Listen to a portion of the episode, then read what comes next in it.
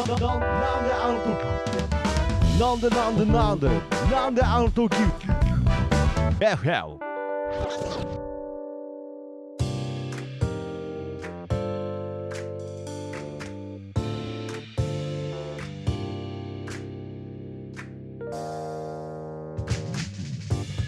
さあということで始まりました「なんであの時 FM プレゼンツ」たまさんがたまたまやってきたボリューム1ということでどうも、えー司会進行の徳松武史です。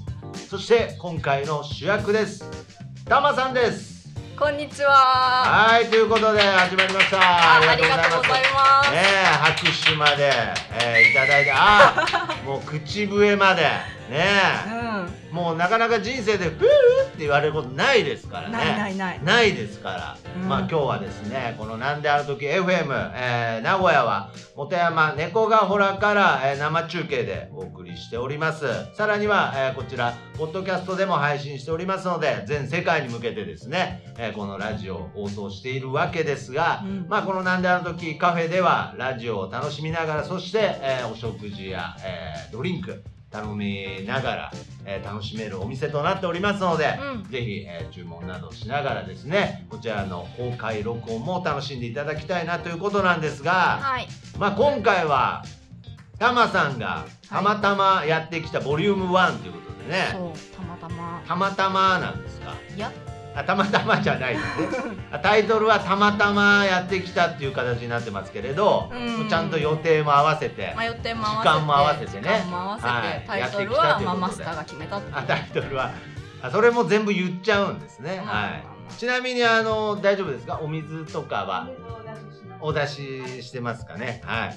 えーいとりあえずねあのこっちの方にばっかね必死になってね喫茶店としての部分もねおろそそっちかにしちゃいけないというのがやっぱりテーマになっていますけれど、はい。まあ今回、えー、タマさんの、えーメインイベントということになっておりますのでまあタマさんといえば、うん。えー妄想旅ラジオという、はい。えーポッドキャスト番組をうん。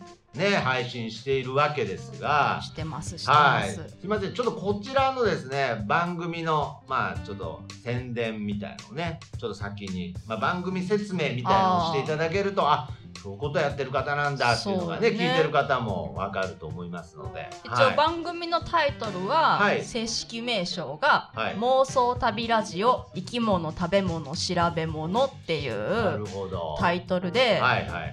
その番組を内容紹介っていうのが何とも自分でやっといてなんだけど難しくてなるほどね。難しいとこがあると。なんなんて言ったらいいのかな。なんて言ったらいいのかなという。いやそれをねまあそのやってる人に相談されるとちょっと困るんですけれど。うん。まあけどあの番組の冒頭にいつもこの番組はみたいなねあそうそう番組のそういう番組説明のこの決まり文決まり文句あるある。があるんでねあれをちょそちらの方をちょっと何かこう聞かせていただくとこの聞いてる方もあそういう番組なんだなと。うん。ああいう部分がわかると思うちょっとじゃあ決まり文句をちょっと。決まり文はいよろしくお願いいたします。妄想旅ラジオ。この番組は世界中の見てみたい生き物食べてみたい料理訪れてみたい国についてなかなかそのチャンスのない3人が調べたことをもとに妄想力を働かせながら語り合うラジオ番組です。はい。毎回ごめんなさい。まだ毎回生き物を一つテーマとして取り上げてそれにまつわる生き物の話食の話旅の話をお送りします言えたはい、はいありがとうございます。なるほど。なるほど。何も見ずに言えた何も見ずいつもは何か見ながらやってるんですか？そうそうそうそう不安だからまあ生き物をテーマに、そして、食をテーマに。えーさらには旅をテーマに、えー妄想力を働かしてそれについて、えー投稿していくという番組をね、やっているのでまあこの妄想っていうところがポイントになるんですかね。そうですね。まず基本的に私たちは何も知りませんよというところからスタートで。なるほど。そこから、うん。まあ妄想であったり、まあ、ちょっと自分でそうそう調べたりしてまあいろいろなものを。そうそう。なんかこう最近で言うとどういったものを調べて話したみたいなのあるんですかね。一番最近はねあ文鳥？あでもこれは分かりやすいかな。文鳥がテーマの時ではい。あ私は旅の担当なんあです。タマさんは旅を担当してるんですね。文鳥にまつわる旅の話をするのが私の役文割鳥にまつわる旅の話俺はなかなか、あのー。僕ちょっとそれを言われてもピンとこない感じがあります。困困りまですもけどね。この時は割と簡単やあ簡単だったんですあのかやとみって知ってます？やとみもちろんね名古屋の方はご存知だと思います。名古屋の近くにあるやとみ市やっていうところ。とみですねあそはいこがあの真っ白な文鳥白文鳥っていうのを生み出した発祥の地だと。やとみが。やとみが。やとみっていうのは金魚しかいないって僕はそうみんな金魚が有名で知はいってるみたいな白文鳥というのも白文鳥あ白文鳥ですね。はい白文鳥がもともとはすごい生産が盛んだったっていうことなるでほど。これはちょっとね聞いている皆さんも勉強になると思いますがやとみ市でこの時がは妄想じゃなくて実際に雇みに行ってはい。街をうろうろしていはい。ろいろ観察してみたっていう。なるほど。っていうことは、まあ、旅においては弥富市を、そえー旅をしたと。ちなみにその時の、うん。こう食べ物のテーマっていうのはどういったものになるんですか？文鳥からね食べ物というのがまたちょっとう連想しがたいですけれど。その時はね、はいはいはい。文鳥っていうのでテーマやったけど、はい。あの1月の初めの配信だったから鳥年っていうことであ鳥なるほど。扱ってていはい。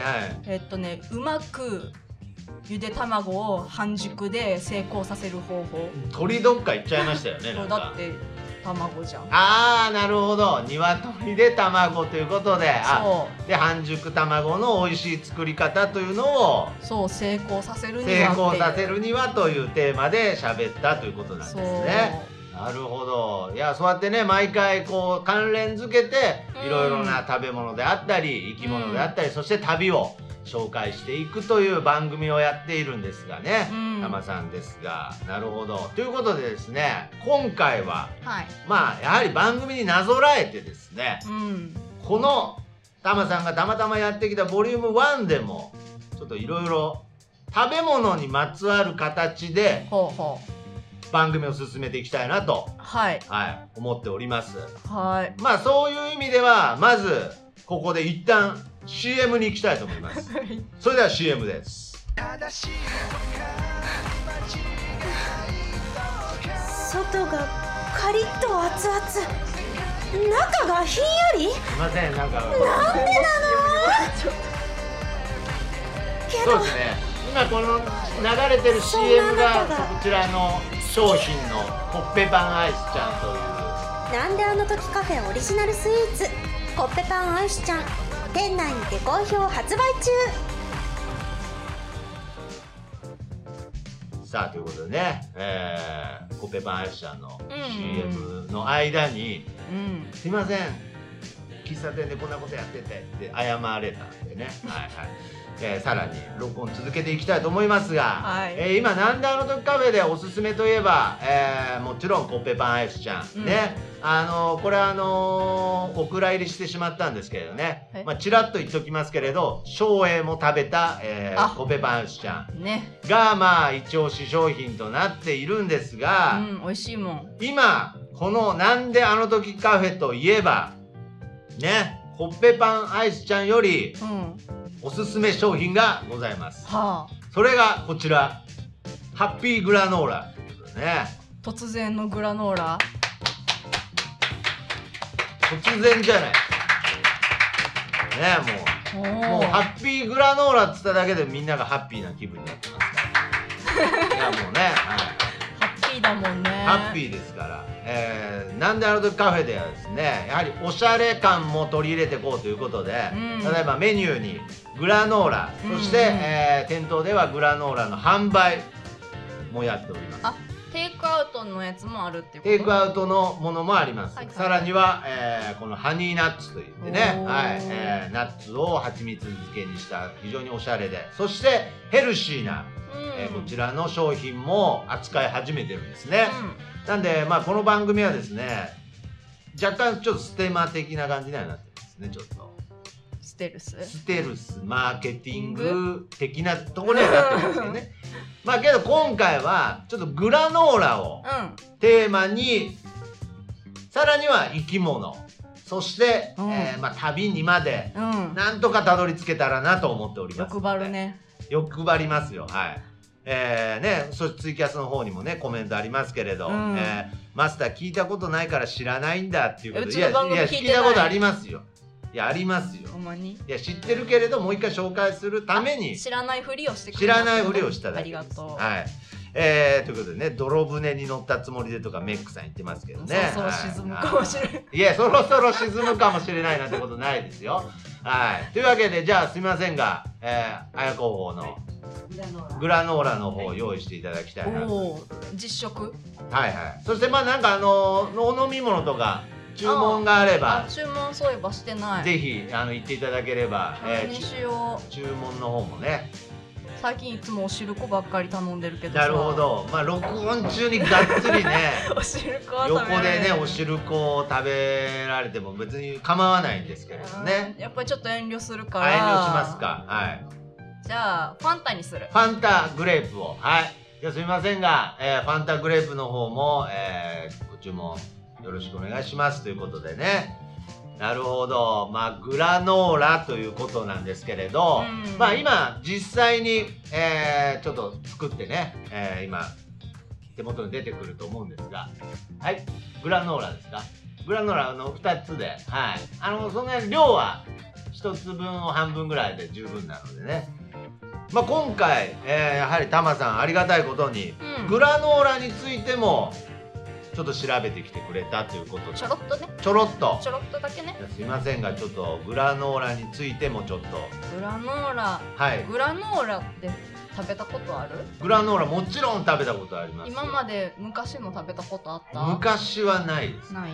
もう今回が初めてです。この商品売るぞってなって食べた。この商品を売っていくぞってなってから食べました。はい。グラノーラの歴史みたいな。歴史。今グラノーラってよ呼んでるじゃん。はいはいはい。あれもともと本当はグラニューラあグラニューラ？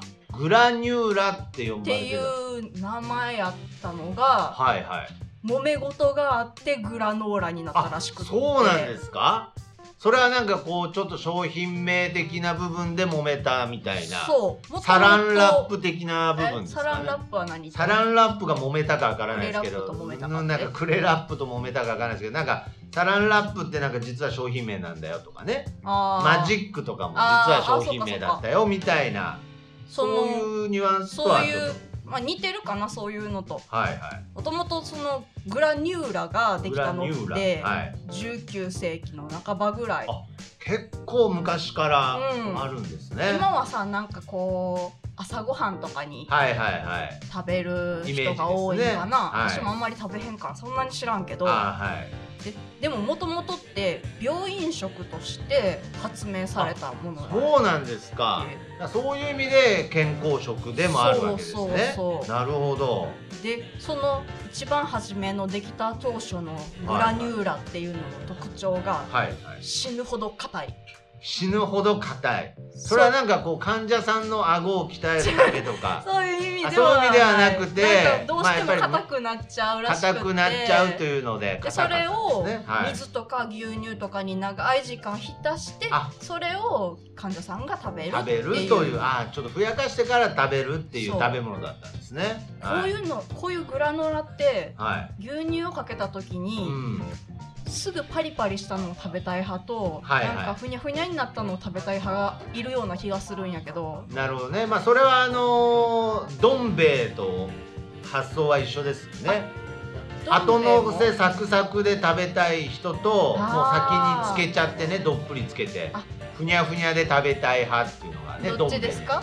僕はあの欲張りなんでね。最初にあのサクサクで食べた後に浸してぐにゃぐにゃで食べます 欲張りなんで。じゃあグラノラもそういうグラノーラも最初サクサクで食べた後にまあヨーグルト、えーないしは牛乳に浸して。うん。けどどうなんですかね。あんまりドロドロするイメージがねないですけれど。やっぱりみんなサクサクで食べたいのかな。サクサクでぐどうですかね。まああのお客さんの中でもグラノーラ食べたことあるよっていう方ねいらっしゃいますかねこう。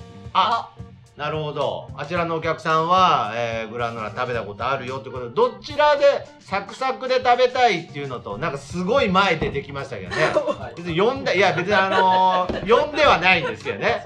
はいごめんなさい。あのーああなるほど。今回のえー、なんとこの、えーグラノーラを販売するにあたっての、うんうん。えーこの業者さんを通じてあ販売することになったんですが、はい。そちらの、えー業者さんのですね、はい。えーブラック商事の皆さんです。大丈夫ですか？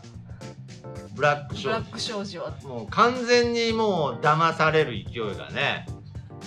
このグラノラはじゃあ食べても大丈夫 いや大丈夫。いやけどもブラック商事からのね仕入れなんでね。ちょっとはいはい。サクサク間違えまし。た。あサクサク間違いなしじゃあこれはサクサクで食べるっていうこと。ああなるほどね。あそうですか。という偽物のサクサク。偽物。ねめちゃくちゃ喋ってきたんですけどちょっとね本物。ママイクに声が入ってるかわからないんでね。じゃあとりあえずですねありがとうございます。ブラック商事の皆さんでした。はい。ということでね。まあとにかくサクサクで食べた方がいいその方ががいいと。サクサク間違いなあグラしということで。ニューラではないってこと。グラニューラではない。ねグラノーラであるということで、ああなるほどね。ということで今、えー僕たちの前にですねうん。ちょうどこのグラノーラ。うん。グラニューラではなくグラノーラが来ておりますので。これヨーグルトにかかってるってこと？これはヨーグルトにかかってますね。だから表面の部分だけ食べればサクサクだったりすると思うんですけれどちょっと一回ちょっと僕グラノーラ食べさせていただいてよろしいでしょうか？どうぞ。大丈夫でしょうどうかぞどうぞ。それではすみませんいただきます。これラジオなんでねどこまで伝わるかわからないですいただきます。うん。うん。あサクサク。サクサク、うん。サクサクに対して拍手が。うん。ほんでこうやっぱり香ばしいですね。なんかいろんなの入ってる、いろんなものがアーモンドが入ってたり。ですか？あもちろんもちろんどうぞ。いや美味しいですね。うんうんうん。なるほど。サクサクあということで今指示がね指示が出てますけれど。ファイブナッファイブナッツってことね。え？フォー？アザ。何入ってるの？これ。ーなるほど。ファイブファイブナッツフォアザーですね。なんかあのうん。ワンワーフォールみたいなこと言われましたけれどなんかそういうワンフォール？ワン・フォー・オールみたいなね。なんかちょっと野球物語みたいな、うん。あるまあまあいいですけどね。そうあと言い忘れてた。なんでグラニューラがグラノーラになったか。あなるほど。そこからまず行きましょう。あの、はい、ケロッグっていう会社あるじゃん。俺はもうケロッグもちろん知ってますよ、うん有名なあはのケロッグ、い、はい、トニートニーが経営してるやつね。ニーって誰、トニーが経営してる。あそうなの？あの虎のキャラクターがね。あはああれなんや。い、はでそのケロッグが、はい。その病院食として発明されたグラニューラを模倣した製品を作ってしかもより食べやすくそんな硬くい、なるほど。もうちょっとこうまあ変な話お菓子そうそうそう。家庭でも気軽に食べれるように開発した。そはいはい。うそれが大ヒットしたと。あその時はじゃあケロッグから出てたのもまだグラニューラだったんですね。そう、はい。でも結局元祖に訴えられてグラノーラになったって。なるほど。そういうこと。結局ケロッグは訴えられてうん。グラノーラになって、まあ、結局グラノーラの方が有名になったと。そうね。あじゃあ最初はケロッグだったんですねケロッグじゃあこのこのこれもケロッグ様様なるほど。僕ケロッグが最初に開発した商品ってあのチョコクリスピーだと思ってたんですよね。あー。違うんですね。ああなるほど。グラノーラというケロッグのだから言ったらケロッグの商品名みたいなもんなんですねこれは。ああそうなっだからそてんのかなのサランラップ的なところちょっとあるのかもしれないですけれど、まあ今はこういうものをそうして、えーグラノーラと言って。なるほど。これは勉強になりますね。ありがとうございます。ああなるほどね。そしてこれもう一個僕気になるところがありまして、何？このねグラノーラのね食べ方。食べ方？なんかこうまあこれラジオなんでねうん伝わらないと思うんですけど、なんかこう食べますよ僕。どうぞ。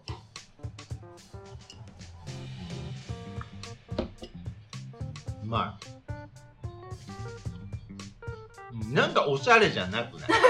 食べ方のおしなんゃれ感。かなんか僕が食べるとなんかこうもっとねこうおしゃれ層を目指して販売してるんですよ。そうよね。グラノラって今はもうなんか健康とかそうですそうです。こ考えたナチュラル思考の女性そうがですよ。食べるおしゃれフードみたいな。そうです。もう天しかも天然のものでみたいなね。無添加みたいななんでやはりこうちょっとおしゃれ感を出していきたいんですけど、うん。なんか僕が食べるとなんかこうカレー食ってるみたいになるんですよねなんやろうか。ななんかこ何が悪いんかな。うなんか悪い。あいらっしゃいませということでね。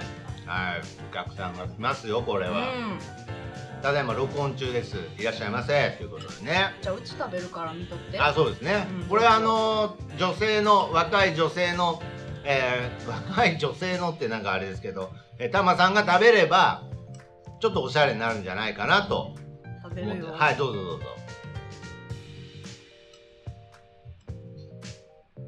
僕よりはいいですね、はい、僕よりはちょっとおしゃれな感じ。やっぱ出てますね。どういうことあこれ？姿勢がいいんだと思います。多分僕僕こうこう食べてるんで肩が上がってるから。肩が上がってグラノーラを食べるときは肩を上げるなってことですね。分かった。姿勢を正肩をして上げずに、はいはい。肘は広げない。肘は広げずに、えー、そのまままっすぐ。あ。はい、はいね、まあ、全てがラジオなんで伝わってないですけれど、うん。なるほど。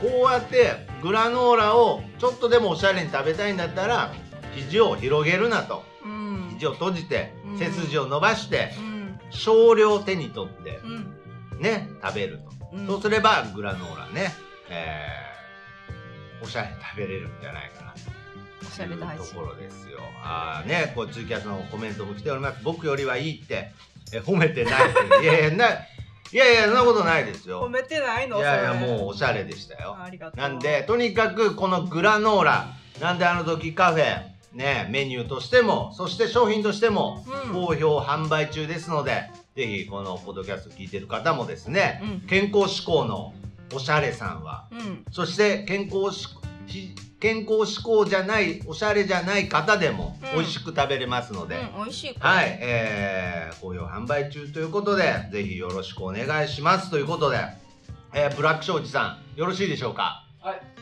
ありがとうございます。ね、ブラック庄司ってね、ブラック庄司さん、ありがとうございます。もう庄司としてはひどいですけどね、うん、すもうごい庄司やん、ね、わブラック企業っていうね言葉がこの氾濫してる今の時代にね 自ら自分の会社名をブラック商事にする。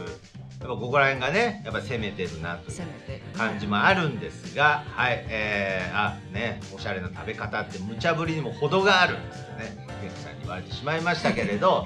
そしてまあこのグラノーラに、えー関連する形でうんえーやはり今グラノーラを一番おすすめしてるカフェといえばうん。なんであの時カフェ。うん。そしてなんであの時カフェといえば、うん猫がほら。うん。そして猫がほらといえば猫ということでね、うん。今回は猫についても調べてくれてるんですね。そうね。はいありがとうございます。詳しく言えば、はい。猫についてというより猫のお医者さん。猫のお医者さんこれはちょっとさっきのあのグラノーラと関係してるんですか？なんか。なんで？いやさっきあの病院あ食みたいな病院食。あ、ねそういうことか。そういうところもあるんですかいねやそういうとこなかったけど。あとあのこのグラノーラ非常に美味しくてう素晴らしいんですけれどん、うん。ラジオをやる上に置いてですね、うん。ちょっとあのナッツがちょっとこうあってなります。あちょっとわかる。あちょっとわかります。ちょっとわかる。なんか喋る時にあってなるんで、まあ、なるべくまああまり状況としてはないと思いますけれどグラノーラを食べる時はなるべくラジオ放送しないようにね、えー気をつけていただきたいなとねはい、思っておりますが、まあ、猫についても調べてきていただいたということで、はいこじゃあそちらの方もよろしくお願いいたします。なんであの時カフェといえばというぐらいのはい。外の看板にもあるし、うん、お店のコースターも箸置きそもうですね。ねメニューの看板にもあっちこっちにあるここのの猫のマーク。猫のマーク、ね。今青い。お店にはこのちょっとこう着ぐるみみたいなね、うん。うんかぶり物みたいな、えー猫のあこれ電話が鳴ってきたりしますからね。電話出ないの？これは出ますよ。出てくやださい。っぱりこれ基本的にカフェですから。はい。はい、それでは一旦 CM です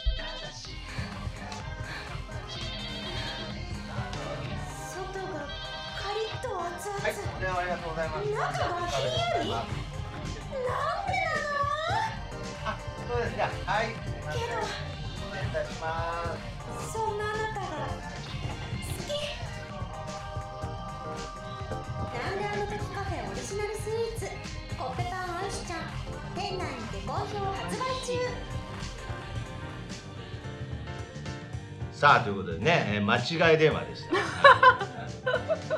間違い電話でも、えーこちらの、えー録音はね中断したりしますけれど、うんはい、まあそんな、えーラジオが楽しめるカフェ、えーなんであのう時カフェなんですが、えー猫について調べてあ猫じゃなくて猫のお医者さんにねそう。しついて調べてきてくれたということで。そう、はい。猫のお医者さんって何なんだよと思って。そうですよね。もちろん知ってる方は知ってるかもしれないですけど知らない方からしたらねうん。猫で医者というところはあるんですけれどまあ、うん。これはもう先ほどタマさんが紹介してくれた通りこちらのカフェそして放送局のえー人間病院という番組内の、えーイメージキャラクターを務めてるのがこの猫のお医者さんというキャラクターなんですよね。はい。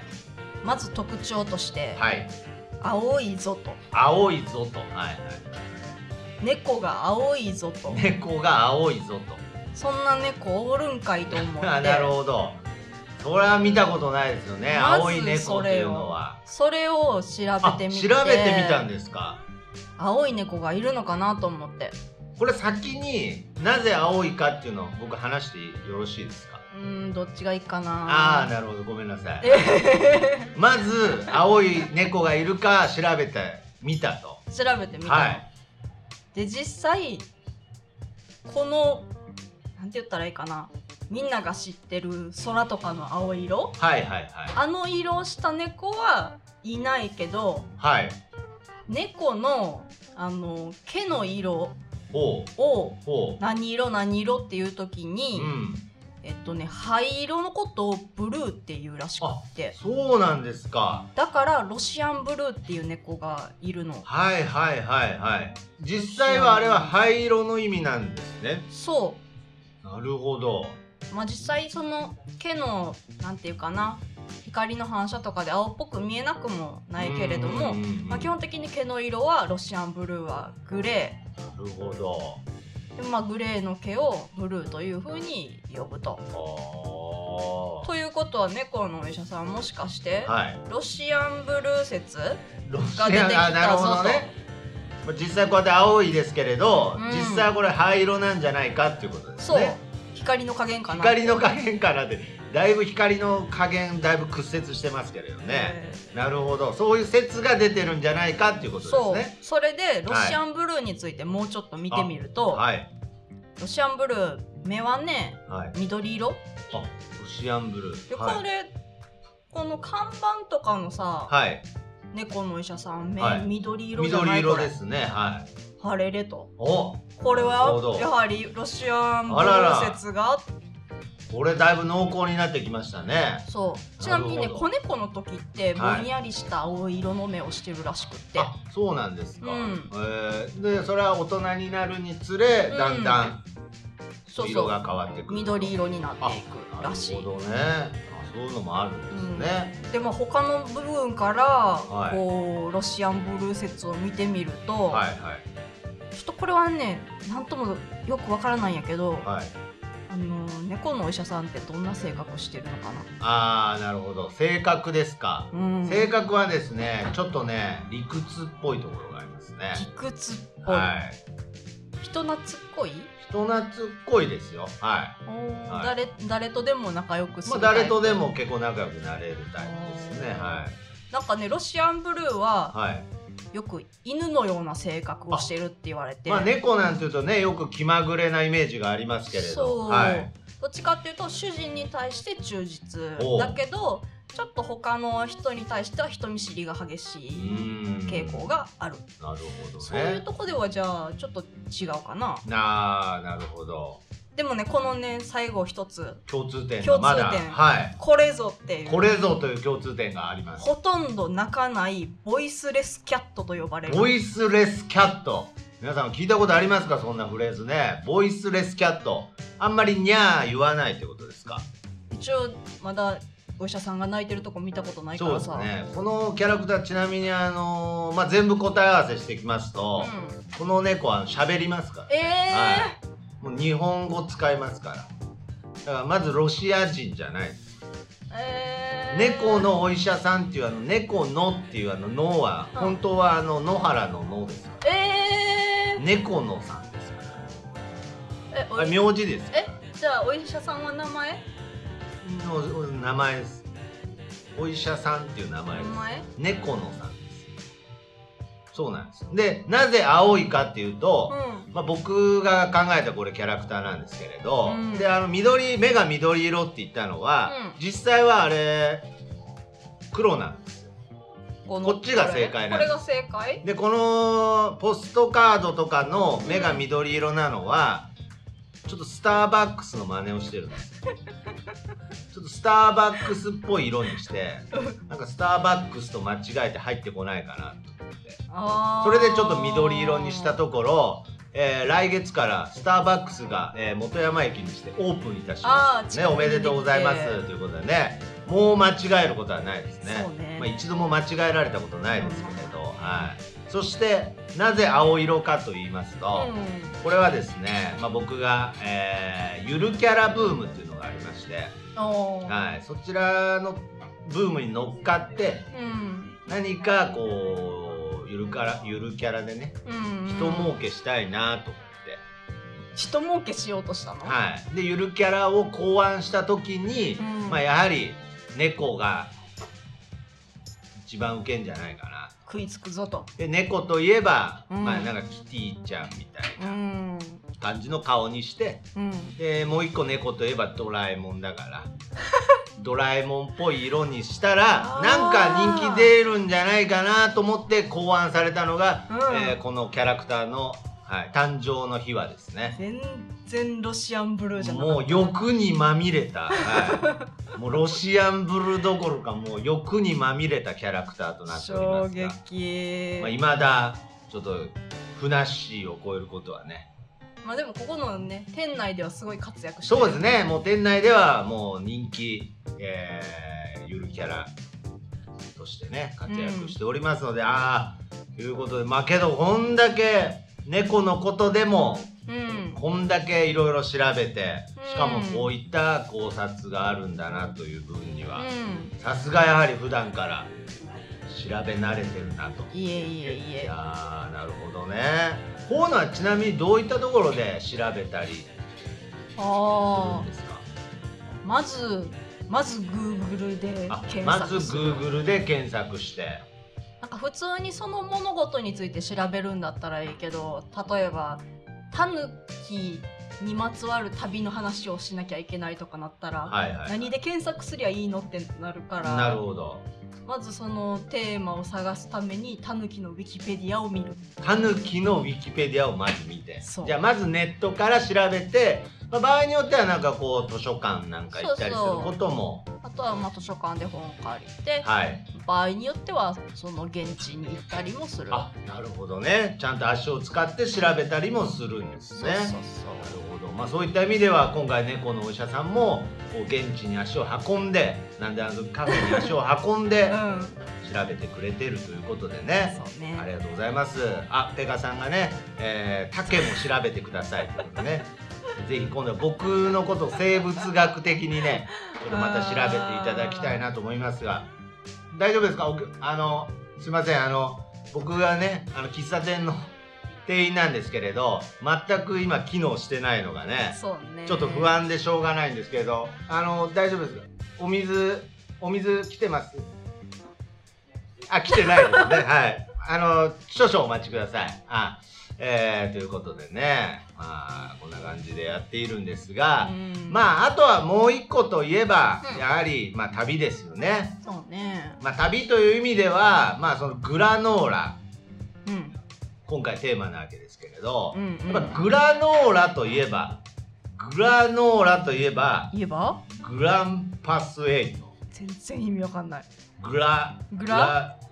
パスエイトねはい。エイトって何？グランパスエイトのエイト知らないんですか？知らない。グランパスエイトといえば名古屋のサッカーチームですけれどまあ、グランパスっていうのはシャチ。ほうほうほう。シャチという意味なんですけどまあシャチといえばやっぱり金シャチですよね。そしてエイトは、えー名古屋の、えーマークといえば末広がりの8丸8マーク。あー丸八。それを取ってグランパスエイトというねはいチームがありましてまあやっぱりグラノーラというフレーズを聞いた時にまず思いついたのはグランパスエイト。そしてグランパスエイトといえばうん。名古屋ということでね、ほ名古屋に旅に来たといえばタマさんということでね。はあーもうすごかったね。い、ははい。い、ようこそ名古屋へ。ということではい。ねはい。まあ名古屋に来て1年数ヶ月。あ1年数ヶ月。どうですか？この旅は。どうでしょうか？旅なの？これ。旅。帰んの？いやいやもう終わらない旅として。ね、あー終わらない旅旅としとして。て名古屋1年と数ヶ月住んでみてどうですか？うーん初めははい。地下鉄が慣れなくて。ももともと奈良にいたけれど、はいはいはい。あんまり電車乗らなかったかならるほど地下鉄とか地下街とかなんか地下地下にいるよみたいな。地下にいるよっつってね。なるから。確かにあの名古屋といえばその地下街なんか非常にねうん。発達してたりしますので。なるほど。僕もねあの慣れない頃はね、うん。あの地下街のあのクリスタル広場の周りでね1時間ぐらいぐるぐるしてねテレビ塔の方に行きたかったんですけどね どうしても地下から行きたくてね、はい、なんかずはっとずっといろんなとこ同じとこぐるぐるしててね、うん。最終的に外出たらね、うん。クリスタル広場っていうところがあるんですけどね、うん。そこの上上だったんですけどね。最初から上がればよかったなって思ったんですけれど。あ楽しい。だからなかなか地下だとねうん。方向感覚とかもわからなかったりしてね、あとやっぱり都会だなって初めはもう。あそうですか。やはり奈良から。会プレッシャーがすごくて。都会プレッシャーしかもそんな時にあのーお鍋の材料を買いにススーパー行って電車で、はいはいはい。でおネギを買ってリュックにそのネギを刺してうん。地下鉄に乗ったら、はい。女子高生にあからさまに笑われて なるほど。もうもう都会は嫌っいてなった。やそんなんで心折れそうになったん折ですか？れるよあれは。ネギネギは折れなかったですか？ネギはね結局ね最近折って入れてる。ああ折って入れてるんですね、結局心折れたせいで、うん。その後はネギも折るようにそう折ってるしたと折ってる。なるほど。買い物袋から飛び出てるネギはいいんだけれど、うんリュックから飛び出てるネギはちょっと女子高生がうんなんかね気になったみたい、ネギ出てるしつってうん。言ってました。あれはうちの自意識過剰やったんかな いやわかんない。思うけど。いやーけどちょっとあのー注目されてたかもしれないですね。うん。うん。なんかまあけどねこのお店にもあのー普段からあの孫の手が飛び出てる人とかいますよね。リュックに孫の手をね刺してあのはい。あのあちらの方ですよ。ああそうですねはい。ああなるほどだからまあネギをねリュックに刺してても僕はいいと思いますけれど。どそうそういう意味でこの店はこう通うなと思って。あなるほど。合うぞと合うぞと。この店の人はリュックにネギが刺さっても誰も笑わないぞと、そうそういう感じを感じ取ったかならるほど。ってことは今お店のいいところをアピールしてくれたんですね。そうね。ということでこの「なんであの時カフェ」では、えーリュックからネギが飛び出ても誰も笑いませんね。いいことこれカフェの宣伝になってるんですかねこれ。いや大事大事。あやっぱりみんなが都会っ子なわけじゃないから。ああなるほど。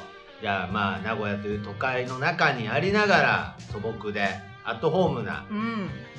ねそういった形で楽しめるカフェなんだというカフェということでね。うん。まあその代わり、えー先ほどね来店された方はうん。もうこう30分ぐらい無視されてますからね。まあけどあのー大丈夫ですね。スマスマホスマホをねえー見ながら楽しんでくれてますのでね。はい。ね。はい。まあ、あの、そんな形で、まあ今回は、えー、グラノーラをテーマにね。うん。さらにはそこから猫のうん。話。話そして名古屋の話に移行して、うん。もうさらにはグラノーラのおしゃれな食べ方まで分かってね、まあ、こんな情報盛りだくさんな感じで。結構ね思ったより入ったね。いやー本当ですよ。どれぐらいやったんですかね。もうどんぐらい？1時間近くもほんまやね。う喋ってますね。ありがとうございます。これあのコインはあ溜まってるんですね。ありがとうございます。ありがとうございます。本当にね。だからまあ今後このツイキャスインターネットを通じてさらにはお店のお客様にも楽しんでいただけるようんうん。とサービスも怠らずにですそこね一番大事。そこ一番大事なんで楽しんでいただけるよう、まあ、今後もこういったイベント盛りだくさんでやっていきたいなと思いますし、はい。もっと言ってしまえばもうタマさんにもうん。ぜひこのボリューム1という名前通りあねこのボリューム1にしたってことはもうボリューム2をやる気でつけてますから。あそうやんね。はい、このタマさんがたまたまやってきたと。ボリューム2は竹を調べるんでしょ 竹を調べる。竹って僕のことなんですけどね、はい、いや僕を生物学的になんかうん。あちょっと調べて発表するみたいなね。なんかなんか貼り付けられたりはしないです。壁とかわからんってなんか。壁に貼り付けられた状態でね、えーうん。この部分がとか言ってねなんか怖いですけどね。いやアルファねありがとうございます。ね。まあそういった形で、えー今回公開録音という形なんですがまあこの、えーカフェに、えーちなんだね他にもアーティストの方であったり、うん。はいえー今度はあのボボーカリスト笹山さんという方がうんうん。神戸,、神戸からうん。えーわざわざこちらのカフェで今度ライブをやってくれたりですね、うん。えーこの、えーなんであのカフェでは、えー音楽教室を開いている川崎イエローくんも、えーアーティストとして、えーこのお店をね、えー拠点にね、うんはい、頑張っておりますので、まあ最後にこの「なんであの時 FM」ではやはりちょっと曲なんかもねうん紹介したいなと思っておりますので、はいこれからあのゲストの方にね、ちょっと曲のリクエストなんかもお願いしたいなと思っております。はい。じゃあすいませんが、曲のリクエストの方よろしくお願いいたします。リクエストはね、はい。川崎イエローくんのはい。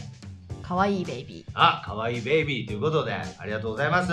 ね。というわけで、本日は本当にありがとうございましたーあ。りがとうございましたそして、えー生でね、えーこのカフェの中で観覧してくれた方も本当に、えー喫茶店としては0点だったかもしれませんが、えーこういった最後までお付き合いありがとうございましたそれでは、えーこの曲でじゃあ本日はお別れしましょう。川崎イエローくんで「かわいいベイビー」